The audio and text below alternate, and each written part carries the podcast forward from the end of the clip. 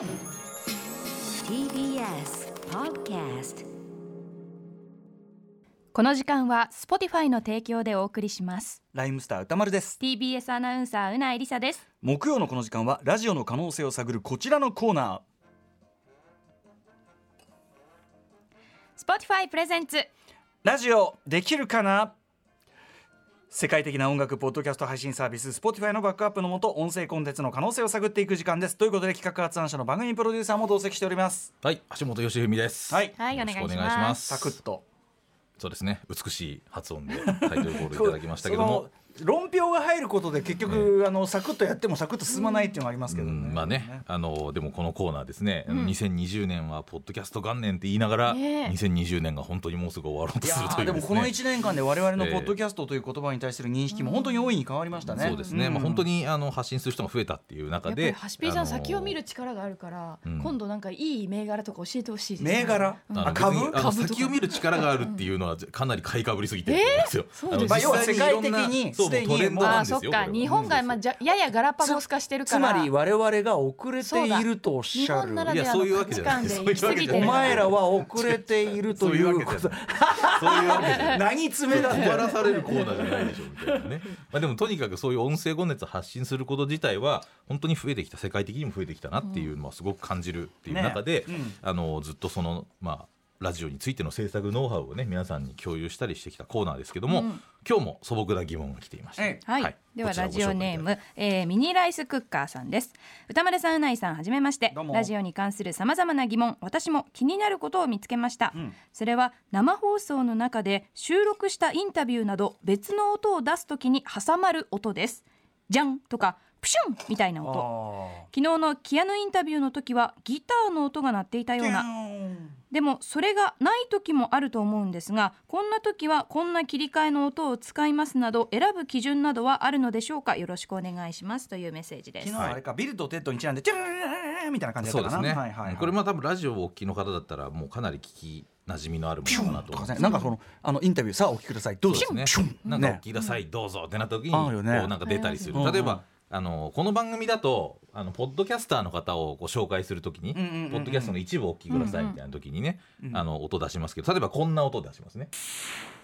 うんこれがプシュンですよね。こういうこういうのこういうのよくありこれますよね。がプシュンっていう感じ、そうこれプシュンみたいな。でこれ僕らはえっとアタックとか言ったり SE って言ったりうん。するんですけど、こういうあの何か音声の前につく場合は僕らは音声出す音声のことを素材っていうよく、まあ、映像でも言うと思うんですけど、うんうん業界語で素材っていうのであの素材前 SE とか素材前アタックとか、素材の前後アタック後ろにつく場合もあるんで、あのそういう呼び方をするんですね。うんでこれなんでつくかっていうと、まあ、これ簡単に言うとラジオで喋ってる人たちの声から違うものが出るよっていう時の,、まあそのサインだったりしますよね、切り替え合ってるぞっていうことを分かりやすくすこのスタジオの中の喋りじゃないことがないものが始始まるよってフェーズが変わるぞっていうことをまあ伝えたりっていうのはまあお聞きいただければ分かるんですけど、あのあとはまあここから注目してくれっていう意味合い意味合いとかもいろいろあったりね、期待感を高めるようにしたりとか、んだからこう大御所のインタビューが始まるぞっていう時はなんかこうちょっとこうなんか煽るようなね、どん。どんみたいなのが始まる。あドドもある。そういうのもあったりすると思います。しまあいろいろそういうのはあの工夫して出してるっていうところだったりすると思うんですけど、はい。あの絶対につけた方がいいよっていうのは、ん例えば歌丸さんが喋っている番組で、歌丸さんがまた喋り出すはいはい。前、過去の素材とかを出すと、うんうんうんこれは本当に境目が分かんなくなるのはいで、あの絶対につけた方がいいですよね。区。切りは絶対つけた方がいい、うん、区切りがないとわからないから、うん。だからこれはあのおそらく前であろうと後ろであろうと、前後の喋り手が同じ場合は絶対にか鍵括弧っていうかねちゃんと括弧つけた方がいい、鍵括弧これはもう本当にとかなんかフォントを変えるとかそういう感じね。そうですね。うん。でただこれつけない場合っていうのがたまにあるんですね。でつけない場合は、えー、といくつか理由があって、えー例えばニュース番組とかであんまりついてる印象ってない例えばニュースで取材したとこの音声が流れたりとか。会見の様子が流れたりとか。うんうんうんうん。でそその場合は一つは、えー、とまず時間が多分取って出しであんまりないっていう場合ですよね、SE をつけてる時間がないっていうのが一つ。えーあとは SE があまりにもこう色が強いものが出てしまうと多分ニュース番組としてちょっと ちょっと演出になっちゃうみ例えばさたいなね。あのこれじゃあね。じゃあ首相の、えー会見をお聞きください。ポンワンワンうん、あの パーンみたいなのが出るとまあでで会見終わってたら舐めてんのかよみたいな。ワンワンワンワあとあのドリフのあのドリフのオチの時の音みたいなのが出たりすると。てってってとかねあるね。そういうのがてってってってってってそれは探偵ナイトスクープの歌丸さん解決した時の音ですね。てってっててってって今ね。大体それで終わらせたくなるそうそうだからそれ色ついちゃうし。色ついちゃうからあと出さあのスタジオ内でそのニュースの読みで喋ってる音像とね、その会見とかの音像がもう明らかに違うそうそうそう。からあのまさに歌丸さん僕が今から言おうとしたそれで、うんうん。あの要は外のインタビューとかああいうこう外の音が入っちゃってるうんうん。声あるじゃないですか、うん。ああいう時はもうそれ自体がもうその切り替えの役割を担うから別にその二重になっちゃうから出さないっていうね、会見のパシャパシャパシャみたいな音が入ればね。俺でもポンワンワンワンワンやってほしいな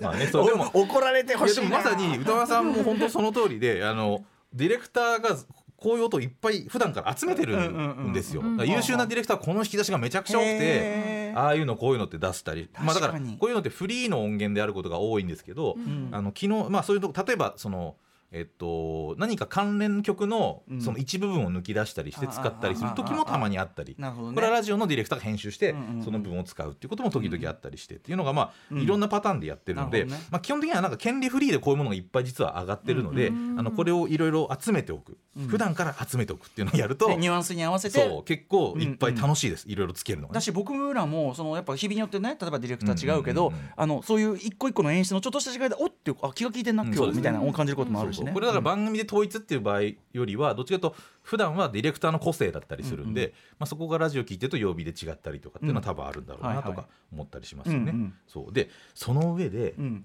僕が TBS ラジオで最高峰と言われている SE、素材前、まあ、もしくはあるいは後の SE っていうのがあるんですよ。最高峰と呼ばれている、えーこれ僕が呼んでると言ってもいいんですけど これ多分みんな納得だと思います。あうん。うんうんの TBS ラジオの人がこれ聞いて確かにこれは素材前 SE として最高峰だなっていうものがあるんです。これでもき意外とみんな聞き覚えがあるものなんですね。みんな聞いてはいると。絶対聞いた人は分かるんですけど、うんじゃあちょっとその音出してみますんで聞いてもらいますよ、それではどうぞはい。この音ですうん。これはですねあの何の音か。これ多分分かった人は分かるのかな、うん、分かった人いるかな。ツイッターとかで分かった人いるかな。結構わかんじゃないこれ。わかる人はわかるでしょ？うん。うん。ちょっと待ってる時間がねあんまりないから、うん。えーっとちょっと答えをね先に言いますけども、えええーっとこれは、えー TBS ラジオチンプレー好プレー大賞っていうですね、毎年年末にやっているねね。NG 大賞みたいなやつですよね。えーそれのこその NG のシーンを出す前後で出るえうん SE うん。うん。なんですよ。でこれはあのこの企画がおそらく立ち上がった当初から、うん。あのこれ日曜サンデーで今やってるんですけど、その前の番組からずっとこの音をずっと共通で使ってる企画が始まった瞬間始まった時から番組が変わってもスタッフが変わってももうこの SE しか使ってないつまりこれ以外にふさわしいこれ以上ふさわしいものが見つかんないこれは確かに僕も当時あの前身番組で関わってたんで、ええ。わあのこれ以外ないのかなってえもう一回聞いてていい？うんもう一回出します。もう一回します。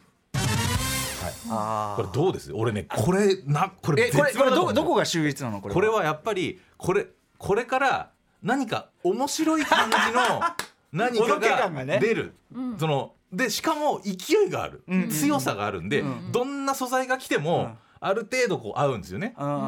でしかもこうなんかこれ前後両方つくんですよ。でででででででで出てで終わって面白いシーンが終わってうんでででででんでもうん。オチっぽくも使えるんですよ。だからこう両方頭にも両後ろにも使えたりしてこれがねすごい優秀でこれに勝るね音がなかなか見つかんないっていうのは多分このスタ今やってるスタッフも思ってるから変わってないんだと思うんですよね。面白いね。そう。でもこれ聞いたら分かると思うんですけど これがね本当絶妙なんですよ。この「でででででん」っていうのにはあるそのなんかコミカルなんだけどコミカルすぎずのなんかそのなんていうか絶妙なあことのさちょっとさそのセレブレイト感もさなんかそうそうそうそうそうそう。高音が重なってることによる厚みがあるんですよ音に。あの豪華感？そう。あ確かに。単にこう面白いですよのふんみたいなのでもないじゃないですか。ショーっぽさもあるショーっぽさもあるんですよ、うん。うんうんあとこのすこのキレの良さ。スピードがあるそうだ 確か BPM 早め。になんかショーっぽさと豪華感があるから日常使いはちょっと難しいけど。そうそうこれは普段なんかで出すよりちょっとやっぱちょっと大強すぎる過剰ですもんね。確かに確かに。先ほどアワード向きキアヌ・リーブスのインタビューを聞いてくださいって「ででででで」みたいなちょっとなんかなんか失敗でもしたのかなみたいな感じになっちゃうでこれね絶妙だと言われていてで多分この SE がもし変わる時が来たら、この SE を超える SE がディレクターにより発掘されたんでしょうね。あっていうことなの。ー全く違うメソッドの可能性がありますよね。でもそのぐらいねあのね結構気にしてますあのディレクターは結構この音気にして使ってるからあのその中でもこれはずっと使われてるものなんで。なるほどね。そうそういう目線で見ても面白いし。でも演出としてさつまりその例えば何かの素材で出す。で、うん。これで挟むことに要するにその例えばさ「ででででん」って出すとかさ、うん。なんかじゃあそれだったら何がね、うん。こう生きるとか、こう逆もあるけどね。これの素材を生かすのにどういうタイプのがいいかとか、なんかこう音演出ラジオ演出ありますねこれもっとね実はめちゃくちゃいろんな話が展開できるんで、ちょっとまた機会を見てこれをやりたいなと思ってるんですけどね。へ そう。まずでなんでこれ珍プレーの話を僕がしたかというと、うんうん。今週の午後日曜日の午後1時からですね、うん。ちょうどですね毎年恒例、ん。TBS ラジオ珍プレー好プレー大賞、ん。これが日曜サンデーで爆笑問題の日曜サンデーで放送されるということで、えーこういった、あのー話題をしてみたというところでございすが。やいやでもまあまあまあ、まあ、じゃあ実際に聞けるってこと実で。すね際にこれいっぱい流れますからね。でだからこれこのこ 今日このコーナー聞いた人はこの SE が効果的に使われてる様子をもうふんだんに聞くことがだからもうそれ自体で、それ自体で受けるねもうね。そうそうそう。そういう SE 目線で聞くというのも面白いと思います。あとね報道番組の皆さんぜひ一度ね とにかくあのポンだから間違ってあのセッションの中の首相会見とかであのデデデデデンとかが出たら明らかに意図があるぞみたいな感じになっちゃったりするてわけてですよてんねとかね。あそう。ポンワンワンワンでもなんか自分で何か音を作るときにそういうのをか組み合わせたりすると一人で遊んでても面白いっていう。あのテレビのニュースとかだとさいつの間にかこう BG 弾いたりとかさ、うんありますね。れいいのかなって思う時もあるけど、まあでもそうでもね番組によってってのはあるから、ん。はい。今日はそんな感いじでござや面白いです。すあのちょっとおあのーチンプレイに限らずあのいろんな番組の聞き方ちょっとまた一個ね、うん。フェーズもらった気がしますね。そうなんですよ、はいはい。ということで。ということで今週のお別冊アフターシックスジャンクション明日配信されますが、えーこちらはですね、えー映画ライターの高橋ヨシキさん。うん。えっ、と昨日ねですね。ままさにそうあのビルとテッドの特集でキアヌ・リーブスのインタビューで出ていただきましたけども「えーマンダロリアン」最終話直前ネタバレ前提トークというのを収録しまして、こちらがまた。これねあのーえっとポッドキャスト自体は明日の放送後にまあ、うん。おやすみですけどまあその最新話というのは金曜の要するにこの今日の日付が明けたらなるんでえっとまあできればその前に気持ちをね、その最終話マンダロリアンシーズン2終わってしまう悲しい、うん。この気持ちを高めるためのポッドキャスト、